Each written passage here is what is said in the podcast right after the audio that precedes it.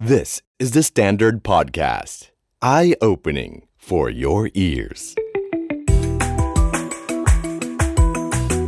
The Secret Sauce. สวัสดีครับผมเคนนครินทร์และนี่คือ The Secret Sauce Podcast. What's your secret? คุณมีวิธีการในการรับมือกับการตัดสินใจที่ยากลำบากอย่างไรท่ามกลางสถานการณ์วิกฤตที่ต้องตัดสินใจคุณมีวิธีการในการหาทางเลือกและเลือกที่ตัดสินใจทางนั้นอย่างไรวันนี้อยากชวนคุยกันเรื่องนี้ครับ decision making นะครับการตัดสินใจซึ่งต้องบอกว่าเป็นทักษะที่สำคัญที่สุดแล้วก็ยากที่สุดนะครับของการเป็นผู้นำนะครับเหตุผลที่อยากชวนคุยเรื่องนี้เพราะว่าผมเชื่อว่าตั้งแต่เปิดปี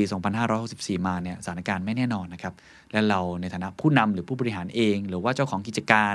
จะต้องมีวิธีคิดที่จะต้องตัดสินใจ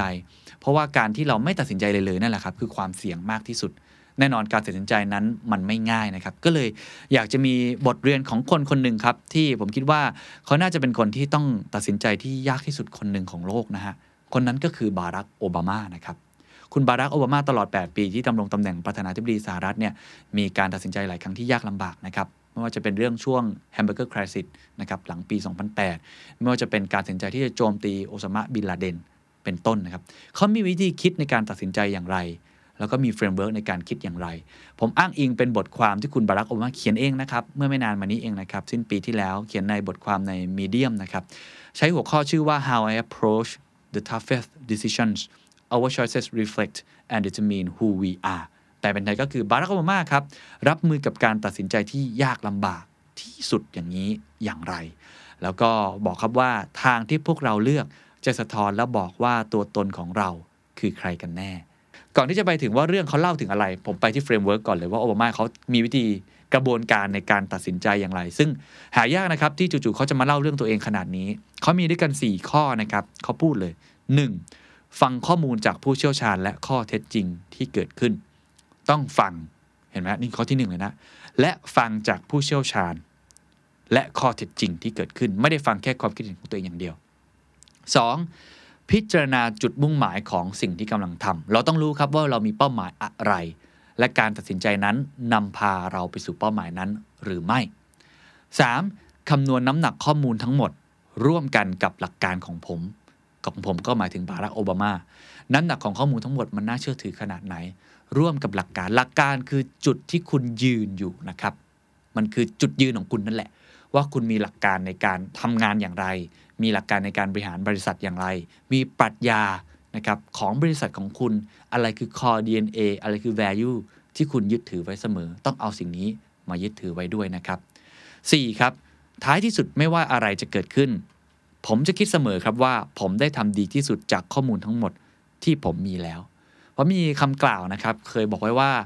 การตัดสินใจถ้ามีข้อมูลแค่ 50% น่ะจริงๆแล้วก็เริ่มตัดสินใจได้เลยเพราะถ้าข้อมูลมา 80% อย่างนั้นไม่ต้องมีคุณก็ได้ครับไม่ต้องมีผู้นำนะครับการตัดสินใจที่มีข้อมูลถึง 80% นั้นหุ่นยนต์ก็ตัดสินใจแทนคุณได้แต่หลายๆครั้งทุกๆการตัดสินใจมันอาจจะตามมาด้วยความเสี่ยงเพราะฉะนั้นผู้นำต้องกล้าตัดสินใจแล้วก็กล้ายอมรับกับผลที่จะตามมาอันนี้คือเฟรมเวิร์คของบารักโอบามา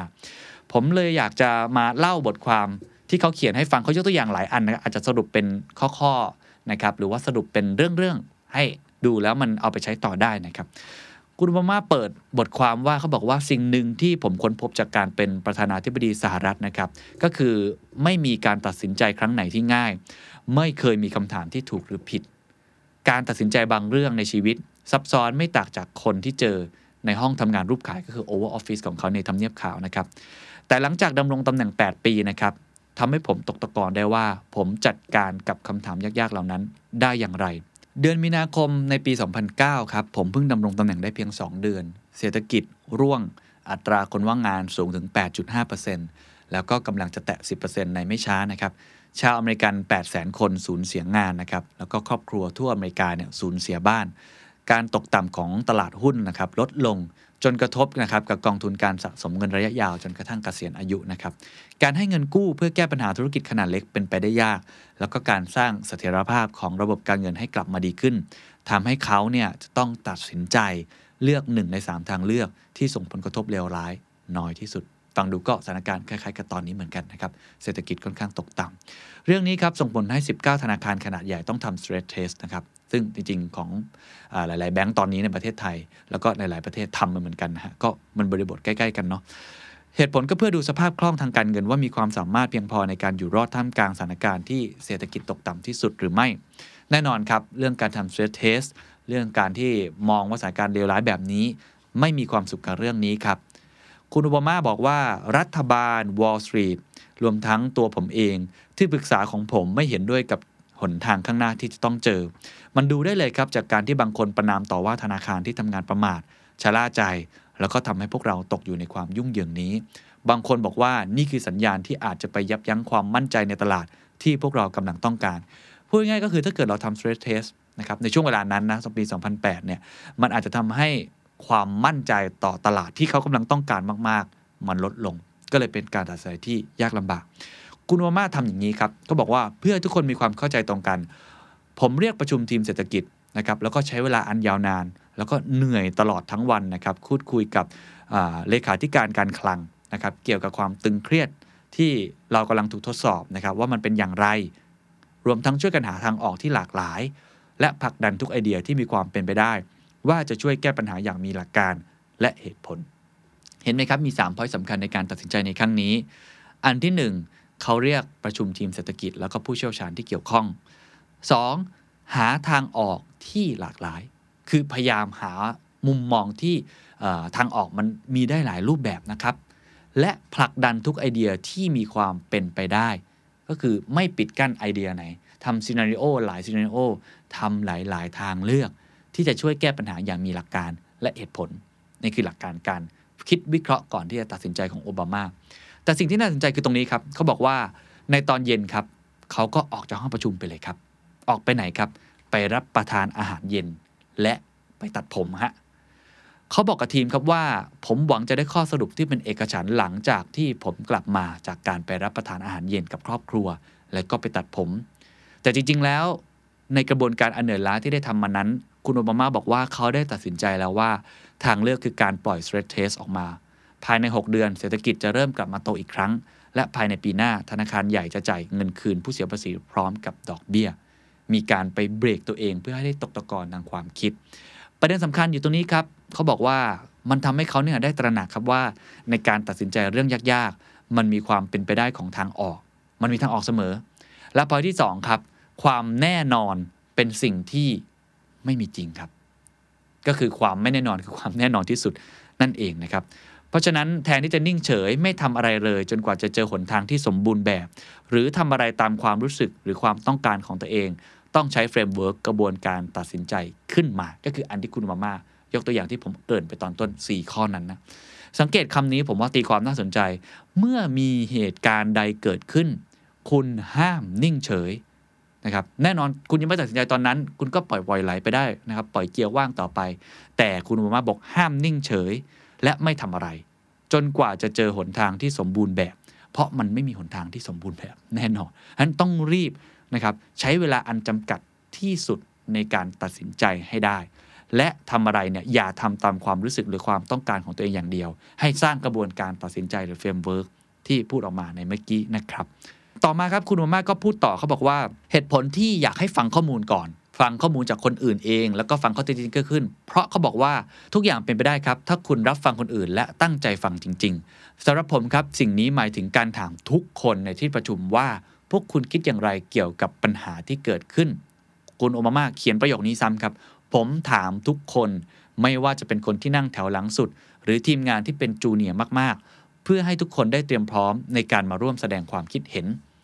เช่นเดียวกับผู้นำทุกคนครับเขายอมรับว่าตัวเขามีจุดบอด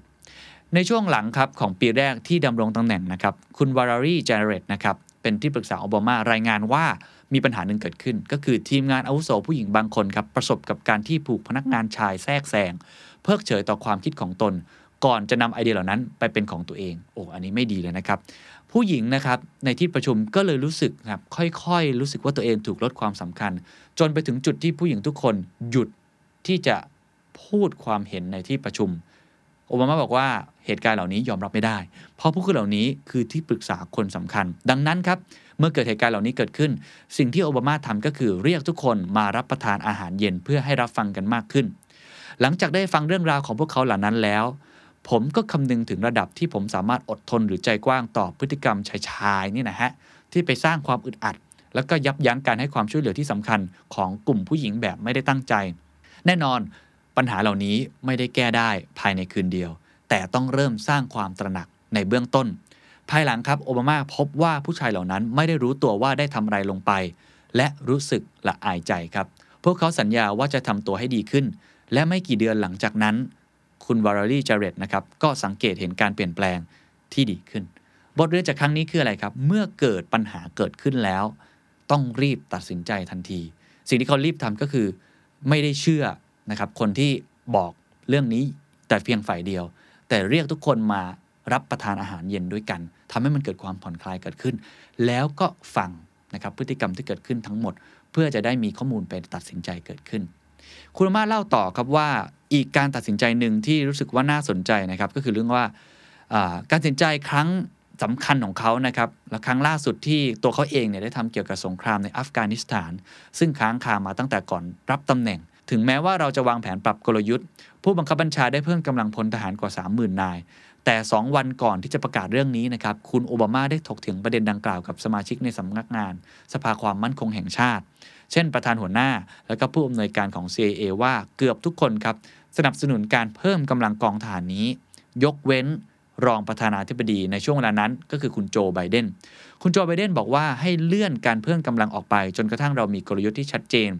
แน่นอนครับมันไม่ง่ายครับการออกมาพูดเหล่านี้ทำให้คุณโจไบเดนจะต้องถูกวิจารณ์แต่ความตั้งใจของคุณโจที่จะต่อต้านและคำถามที่ยากๆที่ถูกถามมันประเมินค่าไม่ได้เลยและสิ่งนี้ครับเป็นสิ่งที่คุณโอบามายึดถือมาตลอดเวลา8ปีเพราะความเสี่ยงของมุมมองที่เหมือนกันจากคนกลุ่มใหญ่จะทำให้เกิดกระแสความคิดของทุกคนเนี่ยเคลื่อนที่ไปในทางเดียวกันมากจนเกินไปการมีแค่คนหนึ่งที่ไม่เห็นด้วยทำให้พวกเราต้องคิดหนักขึ้นและพูดตรงๆนะครับว่าทุกคนจะไม่ค่อยสนใจคนที่คิดเห็นต่างถ้าคนนั้นไม่ใช่ผมคุณโอบามาต้องการจะบอกว่าถ้าเป็นคุณโอบามาที่คิดเห็นต่างคนอื่นอาจจะรับฟังต่อพอกลายเป็นคุณโจไบเดนคนอื่นอาจจะไม่ค่อยสนใจสักเท่าไหร่และมันเป็นเสียงส่วนน้อยในที่ประชุมแต่คุณโอบามาบอกว่ายังไงก็ตามครับเราต้องสนับสนุนนะครับเรื่องนี้ให้คุณโจไบเดนหรือคนที่มีความคิดเห็นที่แตกต่างเนี่ยได้มีสิทธิ์มีเสียงที่จะพูดออกมาในที่ประชุมนะครับอีกประเด็นนึงครับคุณโอบามาพูดถึงการที่เราต้องออกไปพักนะฮะหรือออกไปฟังคนอื่นในบรรยากาศสบายๆบ้างเขาบอกว่าคุณต้องการพื้นที่เพื่อจะใช้ความคิดนะจำเรื่องมื้อเย็นที่เขาออกไปตัดผมได้ไหมครับหรือว่าในแง่ของการพักจากสถานการณ์ทั้งประชุมที่มันถกเถียงกันดุเดือดเนี่ยจริงๆแล้วควรจะพักบ้างเขาบอกอย่างนี้เลยนะครับว่ามันสำคัญและมันเป็นส่วนหนึ่งของการตัดสินใจคือการพักเบรกตัวเองให้มีเวลาได้ครุ่นคิดมันช่วยทำให้ความคิดของคุณเข้มข้นขึ้นแน่นอนครับคุณไม่สามารถวางแผนการพักหรือคาดการได้ว่าเมื่อไหร่คุณจะคิดออกเขาเล่าเหตุการณ์หนึ่งซึ่งผมว่าน่าสนใจนะครับเขาบอกว่าเย็นวันหนึ่งในเดือนมีนาคม 2011 นะครับผมและที่ปรึกษาด้านความมั่นคงประเทศคุยกันเรื่องการขัดขวางสถานการณ์ขัดแย้งในลิเบียในบางครั้งครับเขาก็พยายามที่จะเอาตัวเองออกจากการพูดคุยนั้นและออกไปทานมื้อเย็นกับผู้บัญชาการทหารของสหรัฐและภรรยาของเขานี่เห็นไหมใช้รับประทานอาหารอีกแล้วนะครับและมันทำให้เขาตัดสินใจได้ง่ายขึ้นด้วยเขาบอกอย่างนี้เขาบอกว่าการได้นั่งข้างๆทหารหนุ่มผู้ที่เสียขาทั้งสองข้างให้กับระเบิดในอัฟกานิสถานผมไม่สามารถช่วยเขาได้ก็จริงแต่มันทำให้ผมมาคิดว่าผมควรจะส่งทหารหนุ่มแบบนี้ไปในสนามรบอีกหรือไม่พวกเรานั่งใกล้กันมากและมื้อเย็นนั้นช่วยผมกลั่นความคิดออกมาได้และหลังจากเสร็จจากจานของหวานเขาก็สามารถที่จะตัดสินใจได้เหตุการณ์นี้ผมว่าคล้ายๆกับเหตุการณ์ของวินสตัน เชอร์ชิลล์นะครับใครเคยดูหนังเรื่อง The Darkest Hour ลองไปดูได้ตอนตัดสินใจครั้งใหญ่นะครับที่จะประกาศสู้กับฮิตเลอร์อย่างแท้จริงคุณวินสตัน เชอร์ชิลล์คิดไม่ตกนะครับเพราะการตัดสินใจนั้นมันเป็นการตัดสินใจที่ยากนะครับแล้วก็เสี่ยงต่อประเทศมากๆเพราะหลายๆประเทศในช่วงเวลานั้นสงครามโลกครั้งที่2ที่ต่อสู้กับฮิตเลอร์เนี่ยยอมแพ้สงครามหรือเข้าร่วมหรือว่ายอมเจรจาไปแล้วแต่คุณเชอร์ชิลล์เนี่ยไม่เปิดโอกาสให้ตัวเองเจรจาด้วยซ้ำเพราะเขาเชื่อว่าถ้าเจรจาเท่ากับเป็นการยอมแพ้ต่อสงครามโลกในครั้งนั้นด้วยสิ่งที่เขาทำครับ ไปดูในฉากนี้ได้เลยคือเขาลงไปนั่งในรถไฟฟ้าใต้ดินนะครับปกติคุณเชอร์ชิลเนี่ยเป็นคนที่พูดง่ายๆว่าเกิดมาแบบที่สบายๆบนกองเงินกองทองนะครับมีแม่บ้านดูแลเป็นอย่างดีไม่เคยนั่งรถไฟใต้ดินหรือทูบเลยมีรถรับส่งตลอดเวลาวันนั้นเขาก็เกิดความคิดว่าถ้าคิดอะไรไม่ออกให้ออกไปอยู่ในบรรยากาศที่เปลี่ยนออกไปแล้วก็ให้ไปฟังเสียงคนที่คิดว่าจำเป็นที่สุดนั่นก็คือประชาชนครับเขาก็เลยลองลงไปในรถไฟใต้ดินคนก็ตกอกตกใจนะครับจริงๆนั่งแค่ไม่กี่สถานีเองแล้วเขาก็ลองถามกับเด็กๆนะครับลองถามกับคนที่อยู่บนรถไฟใต้ดินในขบวนนั้นว่าคุณจะยอมแพ้สงครามนี้หรือคุณจะยืนขึ้นสู้ถ้าฮิตเลอร์มาจริงคุณจะสู้ไหมคำตอบที่ได้คือประชาชนไม่ยอมนะครับจะลุกขึ้นสู้อย่างชัดเจนและนั่นทำให้คุณเชอร์ชิลเข้าไปในสภาแล้วก็ตัดสินใจเรื่องนี้ได้นะครับแล้วก็พยายามที่จะทำให้ทุกคนโหวตผ่านในเรื่องนี้ให้ได้นี่คือการตัดสินใจที่ยากลำบากบางครั้งออกมาจากบรรยากาศเดิมๆไปอยู่กับคนไปฟังกับคนที่อยู่ใกล้กับปัญหาหรือคนที่จริงๆแล้วอาจจะสำคัญที่สุดไม่ว่าจะทีมงานของคุณเองนะครับหรือว่าประชาชนของคุณเองคุณโอบามาเล่าต่อนะครับเรื่องของ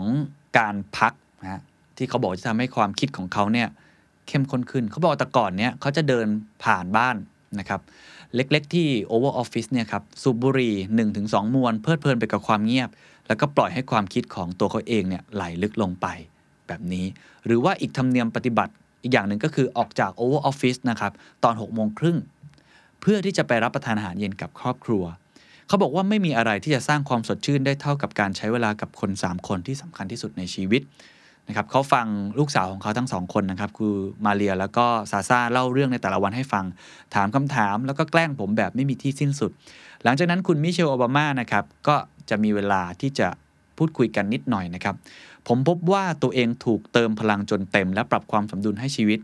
ถึงแม้ว่าครอบครัวจะนำเรื่องที่ไม่ได้มีสาระอะไรเลยมาพูดคุยกันแต่มันเป็นการสร้างบรรยากาศที่สบายสร้างทำให้สมองนั้นผ่อนคลายเกิดขึ้นหลายครั้งผมเชื่อว่าคนเกิดไอเดียหรือความคิดสร้างสรรค์หรือว่าการตัดสินใจดีๆเกิดจากสมองเราได้พักอาบน้ำเข้าห้องน้ำออกไปเดินเล่นหรือผมเองนะครับประสบการณ์ส่วนตัวคือการออกไปออกกำลังกายไปวิ่งนะครับไปว่ายน้ำหลายครั้งปล่อยให้ตัวเองไม่ต้องง่วนอยู่การคิดอย่างเดียวอาจจะทำให้เราได้คิดออกด้วยนะครับก็บอกว่าพวกเราหลายคนทำงานอย่างบ้าคลั่งไม่ว่าจะเรื่องงานหรือการดูแลครอบครัวและดูเหมือนว่าเวลามีไม่เพียงพอในการที่จะหยุดพักแต่การพักสำคัญมากสิ่งหนึ่งที่ผมเรียนรู้จากการเป็นประธานาธิบดีก็คือว่าการตัดสินใจที่ทำลงไปนั้นมันหนักหน่วงจริงจังและสำคัญทุกๆก้าวต้องหนักแน่นและมันง่ายมากที่จะรู้สึกสูญเสียความเป็นตัวเองแต่เวลาที่ใช้นอกเหนือจากการทำงานโดยเฉพาะกับภรรยาและลูกสอนซาซาเล่นบาสเกตบอลไปเดทกับมิเชลมันสำคัญมากๆนะครับและเป็นสิ่งที่เขาเตือนตัวเองทุกๆวันว่าจริงๆแล้วตัวตนของผมคือใครและมันสำคัญมากเพราะเราต้องให้ตัวของพวกเราเองทำตามการตัดสินใจของพวกเราในทางกลับกันครับการตัดสินใจในแต่ละครั้งจะสะท้อนและบอกว่าพวกเราจริงๆแล้วคือใคร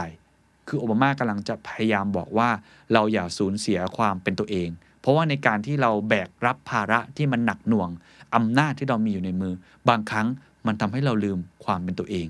นะครับความที่อาจจะเคยโตมาจากตำแหน่งเล็กๆความที่เราเคยเข้าใจบุคคลตัวเล็กๆหรือประชาชนเป็นต้นเอามาเล่าต่อนะครับถึงเรื่องของคุณแม่ครับซึ่งเป็นเหตุการณ์ที่น่าสนใจนะครับครั้งหนึ่งครับคุณแม่โอบามาพบว่า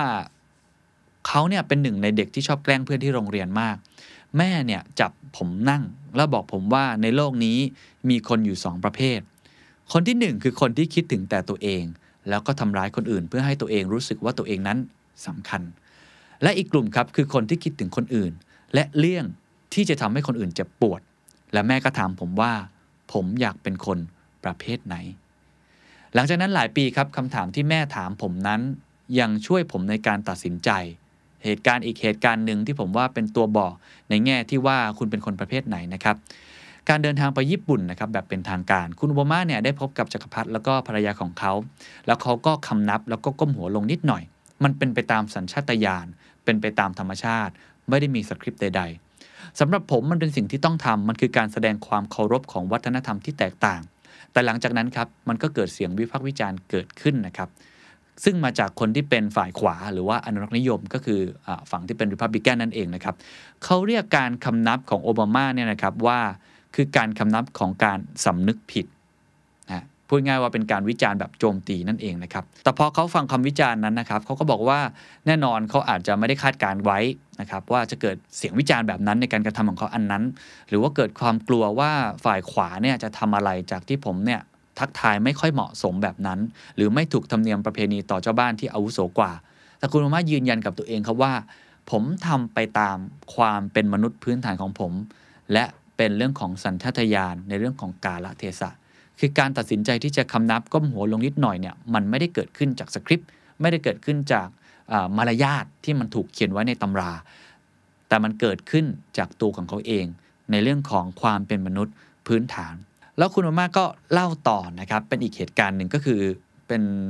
การตัดสินใจที่น่าจะยากลำบากที่สุดครั้งหนึ่งนะครับในการเป็นประธานาธิบดีไม่ใช่แค่ของเขาคนเดียวนะแต่ว่าในประวัติศาสตร์ของประธานาธิบดีสหรัฐเลยก็ว่าได้นั่นคือการให้อำนาจในการโจมตีโอซามาบินลาเดนนะครับแน่นอนมันเป็นการปฏิบัติการที่ไม่มีความแน่นอนและมีความเสี่ยงดังนั้นผมทำกระบวนการให้มันกระชับแน่นอนครับผมเชื่อในทีมของผมฟังทุกเสียงในห้องประชุมผมให้พื้นที่ตัวเองในการคิดและผมก็ตัดสินใจจากเซนส์ส่วนตัวว่าอะไรเป็นสิ่งที่ถูกต้องสองเรื่องนี้โอบามาต้องการจะบอกเขาว่าผมไม่สามารถยืนยันผลที่ตามมาได้แต่ผมก็มั่นใจในการตัดสินใจนั้นและยอมรับในความรับผิดชอบที่ตัวเองตัดสินใจลงไปและหลายครั้งมันก็เป็นไปตามความเป็นมนุษย์พื้นฐานหรือเซนส์ของเขาอันนี้เราคงไม่วิพากษ์วิจารณ์นะครับว่าการตัดสินใจนั้นถูกหรือผิดแต่โอบามายืนยันกับตัวเองแล้วก็ยืนยันกับคนอ่านในบทความในชิ้นนี้ว่าไม่สามารถยืนยันผลที่ตามมาได้ว่าดีหรือไม่ดีแต่เขามั่นใจในการตัดสินใจในครั้งนั้นมองกลับมาที่สถานการณ์จำนวนมากมายที่ซับซ้อนที่ผมต้องเป็นคนตัดสินฟันธงดูเหมือนจะนั่นแหละครับเป็นงานที่เป็นหน้าเป็นตาแล้วก็เป็นงานหลักของประธานาธิบดีสหรัฐในความเป็นจริงก็คือว่าจริงๆแล้วทุกคนต้องตัดสินใจไม่ต่างจากประธานาธิบดีสหรัฐนั่นก็คือว่าคนทั่วไปใช้ชีวิตของตัวเองก็จะต้องเจอกับการตัดสินใจนับครั้งไม่ถ้วนโลกความเป็นจริงนั้นมันไม่ได้น่าอาภิรมย์นะครับการประเมินสถานการณ์อย่างต่อเนื่องว่าจะต้องทำอะไรทำอย่างไรรอบคอบในการคำนวณความปลอดภัยในแต่ละทางเลือกมันเหนื่อยล้ามากสิ่งที่ดีที่สุดนะครับที่เราทำได้ก็คือการหาโครงร่างกรอบความคิดหรือว่าเฟรมเวิร์ก4ข้อนั้นตั้งแต่ต้นจำได้ไหมครับเพราะมันจะช่วยพิจารณาทางเลือกที่เรามีซึ่งแน่นอนโอมายังย้ำอยู่เสมอนะครับว่ามันอาจจะไม่มีทางใดเลยที่เป็นคำตอบที่สมบูรณ์แบบแต่ด้วยวิธีนี้ครับเราสามารถจะรู้ได้ว่าเราทำดีที่สุดแล้วในสถานการณ์นี้อะไรจะเกิดก็ต้องเกิดสุดท้ายครับโอมาปิดท้ายด้วยว่ามันไม่ได้ขาวสะอาดและตรงไปตรงมาเสมอแต่ก็เหมือนกับที่คุณแม่นะครับของเขาได้กล่าวเอาไว้ว่าการที่โลกมันซับซ้อนแบบนี้นั่นแหละครับเป็นเหตุผลที่ทำให้โลกนี้มันน่าสนใจ The world is complicated that's why it's interesting นี่คือการสรุปของโอบามานะครับผมเชื่อว่าเป็นวิธีการ